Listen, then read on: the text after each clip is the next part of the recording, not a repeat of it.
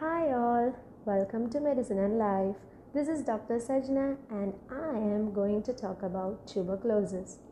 24th March 2021 is celebrated as World Tuberculosis Day, and this year theme is the clock is ticking, which means the world is running out of time to act on the commitments to end the disease of tuberculosis.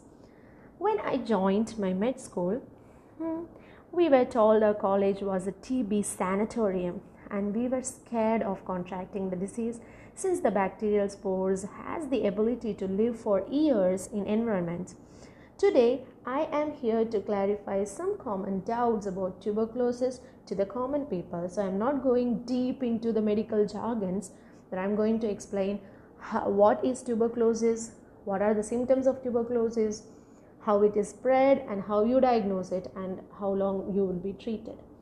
Well um, talking about the what is tuberculosis? Tb is a bacterial infection and the organism that is responsible for tuberculosis is mycobacterium tuberculosis. Usually tb affects the lungs but it can affect any organ in your body to say brain, skin, bone, kidneys, joints, eyes, etc. etc. So, who is at risk of getting TB? Well, people in contact with TB patients or those who have their immunity low, such as people who is living with HIV, people who use drugs, or people who are taking some chemotherapy, radiotherapy, etc. When their disease fighting capacity goes down, the risk of uh, getting TB goes up. Well, regarding the symptoms of TB, the most common symptom which we usually see in clinical practice is a bad cough that lasts for more than three weeks and coughing blood or sputum. Also, there will be a night sweat, um, chills, fevers, and unexpected severe weight loss in a short duration of time. And the patient is also weak, and sometimes he may feel pain in the chest. These are the symptoms associated with tuberculosis of the lungs. But tuberculosis on other part of the body will present differently depend on the site where the TB is infected. And usually these symptoms occur 8 to 10 weeks after the primary infection, that is the first infection. So, tuberculosis is spread through air from person to person. And how we diagnose tuberculosis?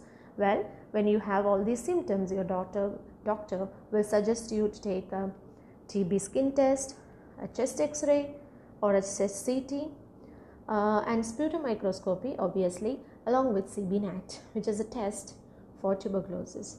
And regarding the drugs, we give you uh, drugs that fight against this mycobacterium. And there has also been reported case of resistance to particular drugs. And this treatment which is taken in two phases. One is the intensive phase and the maintenance phase. And the duration of these phases will change depend upon the uh, type of tuberculosis you have. And they range from 6 months to 36 months or maybe more. And the one doubt people commonly ask is that does a previous infection makes you vulnerable to next tuberculosis infection? Well, I would say if you are previously infected with tuberculosis, you have chances to get infected again. You don't have a lifelong immunity for tuberculosis. And uh, particularly at the end of this session, I want to remind you that TB is most TB in most cases is treatable with proper care and precautions we can reduce the spread of TB as well as we can treat the people with TB. So the clock is ticking. Spread awareness. Thank you. Bye.